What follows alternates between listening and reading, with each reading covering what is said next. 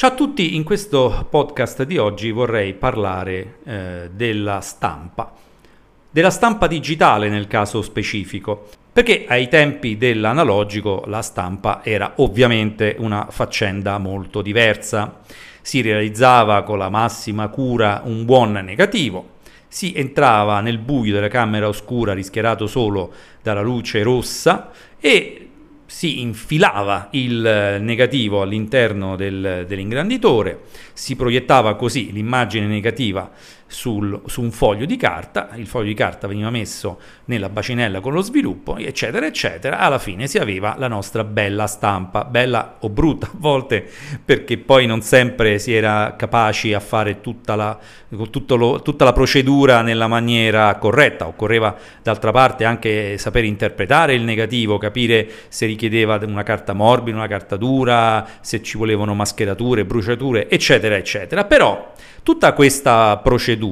aveva una logica di fondo che era tutto sommato mm, abbastanza comprensibile. Insomma, il tutto ruotava intorno alla carta fotografica bianco e nero e dove la carta era raggiunta dalla luce anneriva, dove non era raggiunta dalla luce rimaneva eh, bianca e naturalmente dove era raggiunta da meno luce magari diventava più o meno grigia e tutto questo creava la gamma eh, di tonalità e quindi si otteneva la stampa. Ora nel digitale la faccenda è molto meno comprensibile. Noi utilizziamo la, il digitale, ma non lo comprendiamo del tutto, cioè non sapremmo spiegare con esattezza tutti i meccanismi che ci sono dietro e questo riguarda eh, anche la stampa.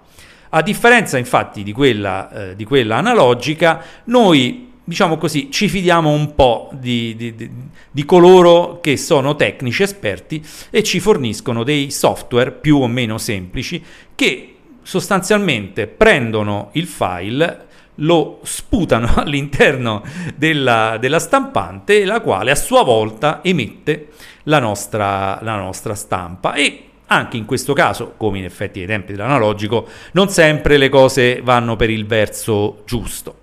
E però, diciamo così, non sappiamo intervenire più di tanto. Naturalmente ci sono eh, fotografi molto esperti nella stampa, ci sono stampatori professionisti, chiaramente non mi sto riferendo a loro, mi riferisco diciamo, a, ai fotografi normali, quelli che eh, in realtà eh, sono molto come dire, interessati alla realizzazione delle foto e vorrebbero avere delle buone stampe, magari per una mostra. Eh, però poi di fatto insomma, non, non, hanno voglia di, quest- di mettersi a studiare tutto quello che riguarda la stampa. Io non ho certamente con questo podcast il tempo di fare una sorta di lezione sulla, sulla stampa digitale, però mi piaceva l'idea di fornire qualche indicazione generale che però magari aiuta. Ora, possiamo dire una, una prima cosa. Noi lavoriamo sempre in RGB, rosso, verde e blu, sono i nostri amici colori, quelli che ci permettono appunto di ottenere, grazie alla fotocamera digitale, una, uh, una, buona immagine a colori. Questo perché? Perché poi sostanzialmente tutta la procedura che effettuiamo si basa su questi tre colori. I monitor funzionano in RGB, ad esempio. Nella, nella sintesi additiva RGB, il risultato della somma dei tre colori è il bianco, la luce. Ora, il bianco chiaramente eh, funziona solo, cioè viene fuori soltanto se questi colori sono emessi da una sorgente di luce. Ecco perché funzionano esclusivamente con eh, device, chiamiamoli così, con eh, diciamo strumenti che emettono luce, esattamente come i monitor. Laddove invece utilizziamo la sintesi sottrattiva, cioè eh, il CMYK, ciano, magenta, giallo e nero, non c'è un'emissione di luce,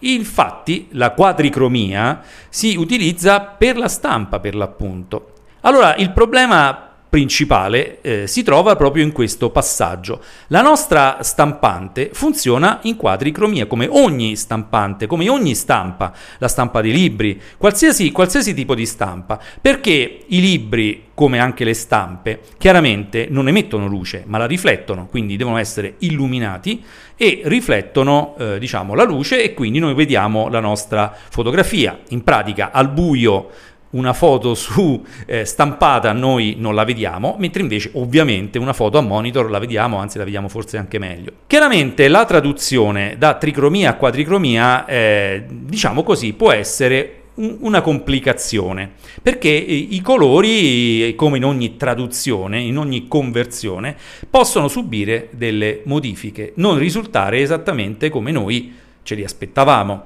questa cosa avviene sempre, nel senso che anche la stampantina di casa da 80 euro, con i suoi quattro colori appunto CMYK, aprite eh, lo sportellino ve ne accorgete subito, sono questi i colori, c'hanno magenta, giallo e nero, a volte c'è due neri perché un nero è anche per, per i testi. Quando noi diamo il via alla stampa, vediamo la nostra bella foto a monitor, la vogliamo stampare, accendiamo la stampante, eh, avviamo il software della stampante in genere, oppure utilizziamo con qualsiasi software di, di, editing fotografico, andiamo sull'iconcina della stampante e appunto diciamo stampala in questo formato, in genere le stampanti più diffuse sono a 4 oppure a 3 alcune diciamo più, più professionali. A quel punto si sente avviare la, la stampante e la nostra foto esce. In genere ci accontentiamo, però notiamo che i colori appunto non corrispondono perfettamente a quelli dello schermo e questo dipende proprio dal fatto che il software che noi stiamo impiegando non fa altro che prendere la triade RGB e convertirla in modo automatico nella quadricromia, nel, nelle, nelle quattro tonalità diciamo CMYK.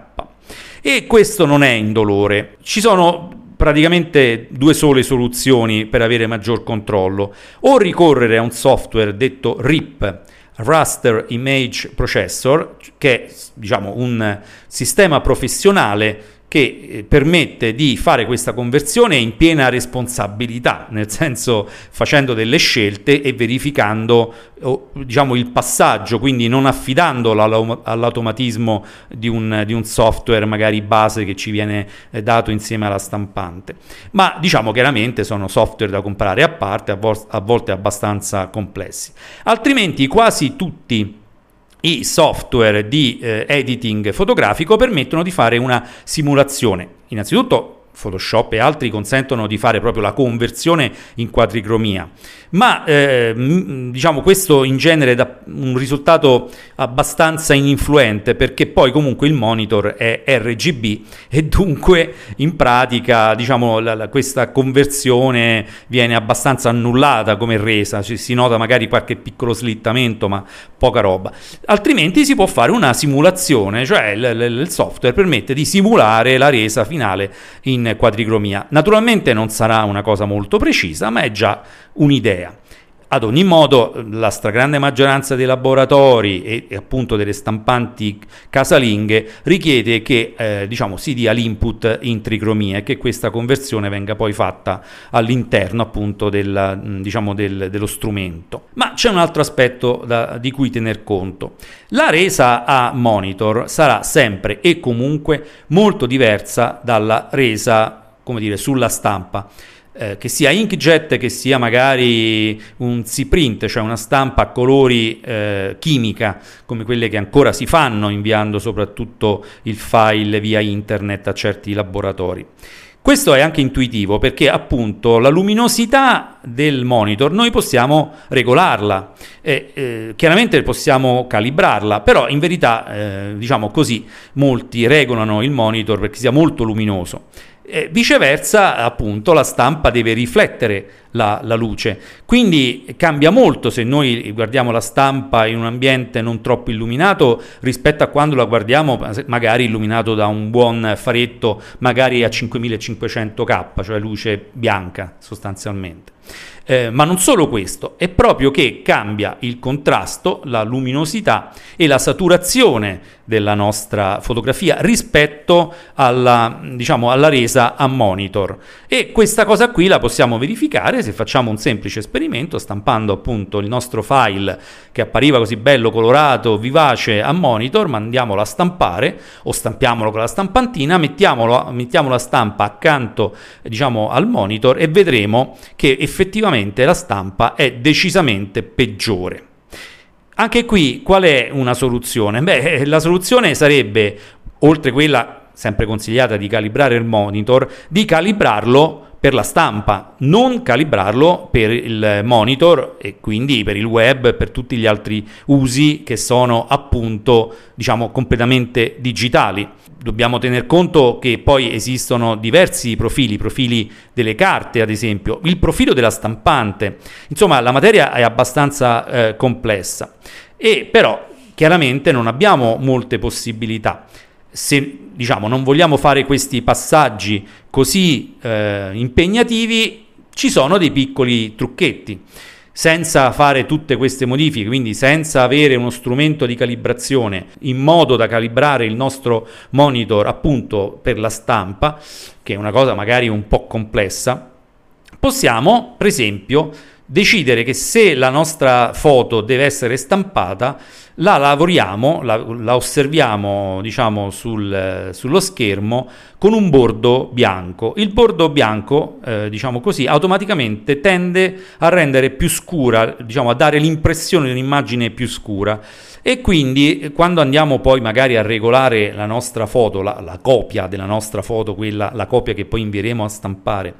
potremo regolarla, diciamo, facendo in modo che sia, per esempio, più chiara, eh, meno contrastata, meno saturata, ad esempio. Eh, in questo modo magari si riesce a ottenere un risultato decisamente migliore. Chiaramente l'idea di utilizzare una copia del nostro file è positiva soprattutto perché poi a questo file potremo aggiungere per esempio la, un po' più di nitidezza, di maschera di contrasto ad esempio, eh, lavorando su un livello in maniera tale da poter diciamo, regolare tutto questo con una certa attenzione e quindi ottenere un file da stampa non da conservare appunto e da osservare a monitor che appunto sfrutteremo o per la stampa casalinga o per inviarlo a qualche service. L'importante, insomma, alla fine è ricordare che appunto eh, l'immagine che vediamo a monitor è necessariamente più luminosa, brillante, contrastata e satura di quella eh, di come verrà poi, ehm, diciamo così, quando la stamperemo. Io personalmente mia, diciamo, ho fatto un po' di esperienze, mi sono, come dire, fatto un'idea mentale della resa eh, appunto a stampa delle foto e quindi le sistemo un po' con le curve, le rendo più luminose, abbasso un pochino il contrasto perché la stampa, io parlo dei libri, ma questo discorso vale anche per le stampe, diciamo eh, così, per le mostre o per esposizioni in generale, e le, le stampe tendono un pochino a chiudere per esempio le ombre e spesso a non avere dei colori molto brillanti, quindi anche in quel caso se i colori sono importanti eh, è meglio dare un colpetto, diciamo così, di saturazione. Ora il problema è non esagerare. Io vi consiglio di appunto fare delle, delle, prove perché la cosa migliore, una volta trovato come dire, il, il, il, la percentuale di aumento di tutti questi parametri, se uno non ha proprio la, la fissazione dell'assoluta perfezione, tutto sommato può cavarsela con questi piccoli, semplici, elementari consigli.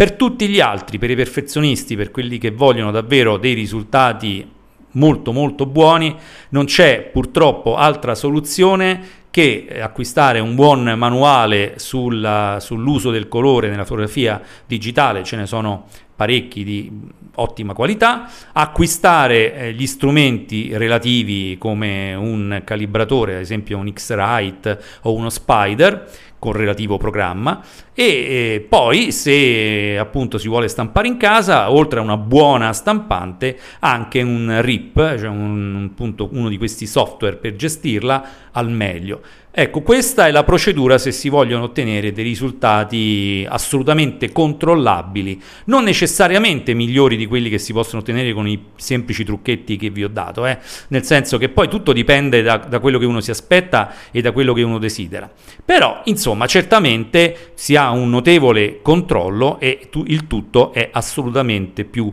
professionale. Chiaramente, oltre a questi elementi ultimi che vi ho detto, eh, occorre anche magari acquistare un buon eh, un buon monitor, non serve un 4K o cose di questo tipo, anzi è meglio evitare questa tipologia di, di monitor, però un monitor per diciamo arti grafiche o ancora meglio per fotografia, perché un buon monitor sicuramente rende meglio eh, dire, le, le, tutte le, le, caratteristiche di una foto eh, da stampare, quindi diciamo che questo è un consiglio generale, nel senso che un buon monitor è sempre un buon investimento, ma in particolare se ci, se ci si vuole dedicare alla la stampa con una certa cura e attenzione eh, diventa davvero indispensabile. Bene, questa era dire, la, la, chiacchierata di oggi, spero di avervi dato qualche dritta eh, utile, eh, chiaramente online si trovano molte risorse per approfondire ognuno di questi aspetti. Marco passa e chiude e alla prossima.